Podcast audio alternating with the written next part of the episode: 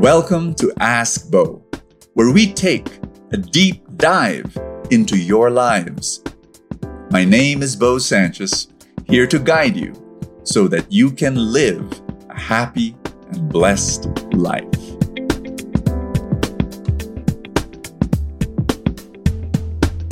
Hello, everybody. This is Bo Sanchez. Welcome to Ask Bo, where I answer hard questions. I'd like to say thank you for subscribing to this podcast. If you have not yet done so, please, please, please do so because this will help this podcast. And thank you for sharing and telling people more about it. Today's episode is going to be very, very practical. The question is about helping beggars. So, um, here is the question Hi, Brother Bo. I just want to know how we should address people or help people asking for alms and they've turned it into their livelihood. Should we still give? Thank you and more power from Eileen. Eileen, great question. And, you know, I, I, really love, you know, when people ask questions because it's a question that they're asking, but then so many other people are asking.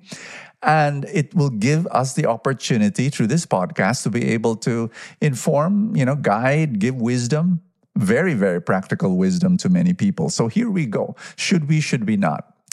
I'm going to give you an answer that does not come from me because it's so easy for me to say, oh, this is what you do. But why don't I give you the answer that my friend gave? Now, my friend, who, my friend, he is Jodine Sola. Now, Jodine, I have a high, high respect for him. He's, he's been a long time brother, friend in the Lord, and he's, we started Anawim together. Anawim is our ministry for the abandoned elderly. But by the way, just want you to know that I've I've known Jodine for so long. Like I I knew him. The the first time I met him was he walked into our prayer meeting. We Light of Jesus. The feast was still so tiny. We were just a small small group of people. Maybe I don't know how many. I, I, I think we, we were just maybe a hundred people or so. And then he walks in to our prayer meeting and uh, he was living a worldly life. He was he was not following the Lord at all. He was taking drugs, etc. But then he had a conversion experience, came to know Jesus, gave his life to God, started serving full time, becoming a missionary. And then he and I, we started Anawim together.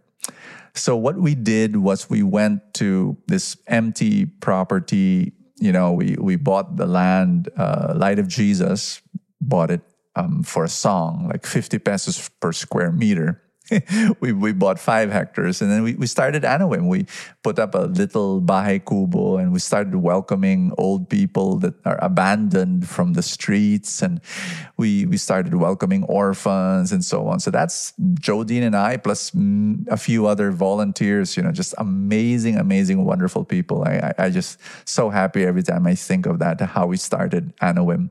Of course, Anawim is more than 30 years old now and just, I'm sorry, almost 30 years now and just serving a lot of the poorest of the poor. We've got 70 old people, the lolos and lolas that have been abandoned by their own families. And what happened to Jodine was this. As, as we started serving Anawim and Anawim started growing, etc., he came up to me and he said, Brother Bo, I really believe God wants me to serve the street children. So, you know, I gave him my blessing. And so he started he Cares Foundation. And uh, we, we do support He Cares. I personally support He Cares Foundation to this day. He Cares Foundation just focuses its eyes and its service on street kids. Um, sending them to school, giving them food, giving them a shelter. They now have a farm in Bulacan. It's, it's a beautiful, beautiful ministry. Now, to this question let me go back to the question Should you give to beggars? And this is Jodine's answer. He will tell you no. Now, think about that. This guy, I mean, there is no one I know who is more committed to serving the poor than Jodine uh, serving the street kids than Jodine. He is somebody who is so committed. He and his family, like he he totally, like totally gave his life to serve the poorest of the poor. That's Jodine for me. And yet he will tell you no.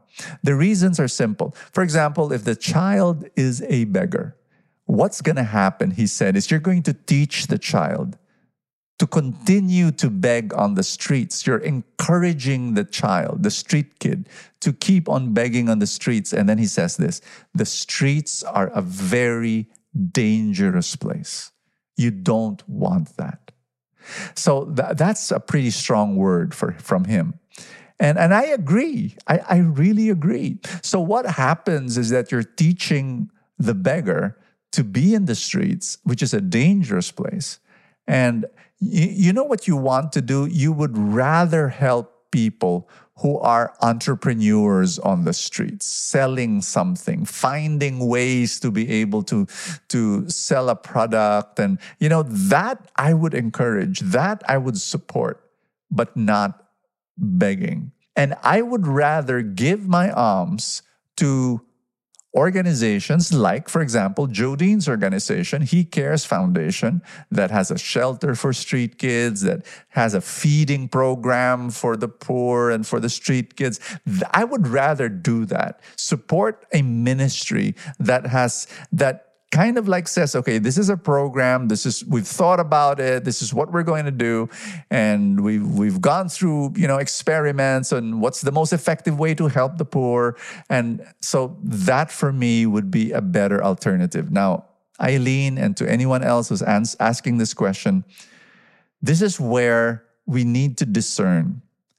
When I give alms, am I doing it just to feel good?